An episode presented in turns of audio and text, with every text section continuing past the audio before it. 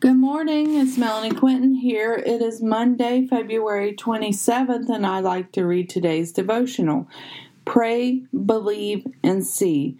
Matthew 18 19 through 20. Again, truly I tell you that if two of you on earth agree about anything they ask for, it will be done for them by my Father in heaven. For where two or three gather in my name, there I am with them. What have you been praying over? Have you gathered with two or more and prayed in Jesus' name? For wherever two or more gather in Jesus' name, it will come to pass. For the Lord's Spirit is with us. He wants what is best for us. He doesn't want harm to come against us. Do you believe this today? Have you given the Lord your full heart? Let us not stand in the way of the Lord's movement.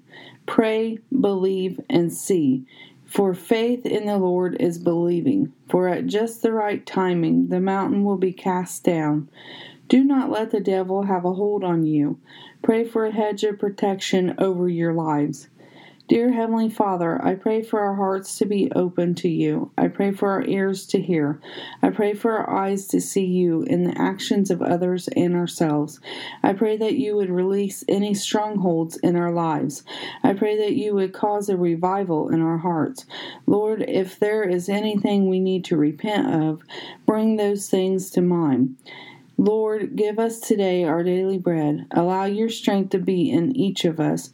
Lord, open up healing for all who need it. Lord, go before us on this day and prepare a way. Dear Lord, allow your Holy Spirit to reign in us. Send forth your Spirit, your peace, and your direction.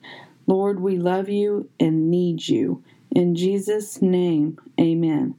Have a blessed day inspired by God on 227. Thank you.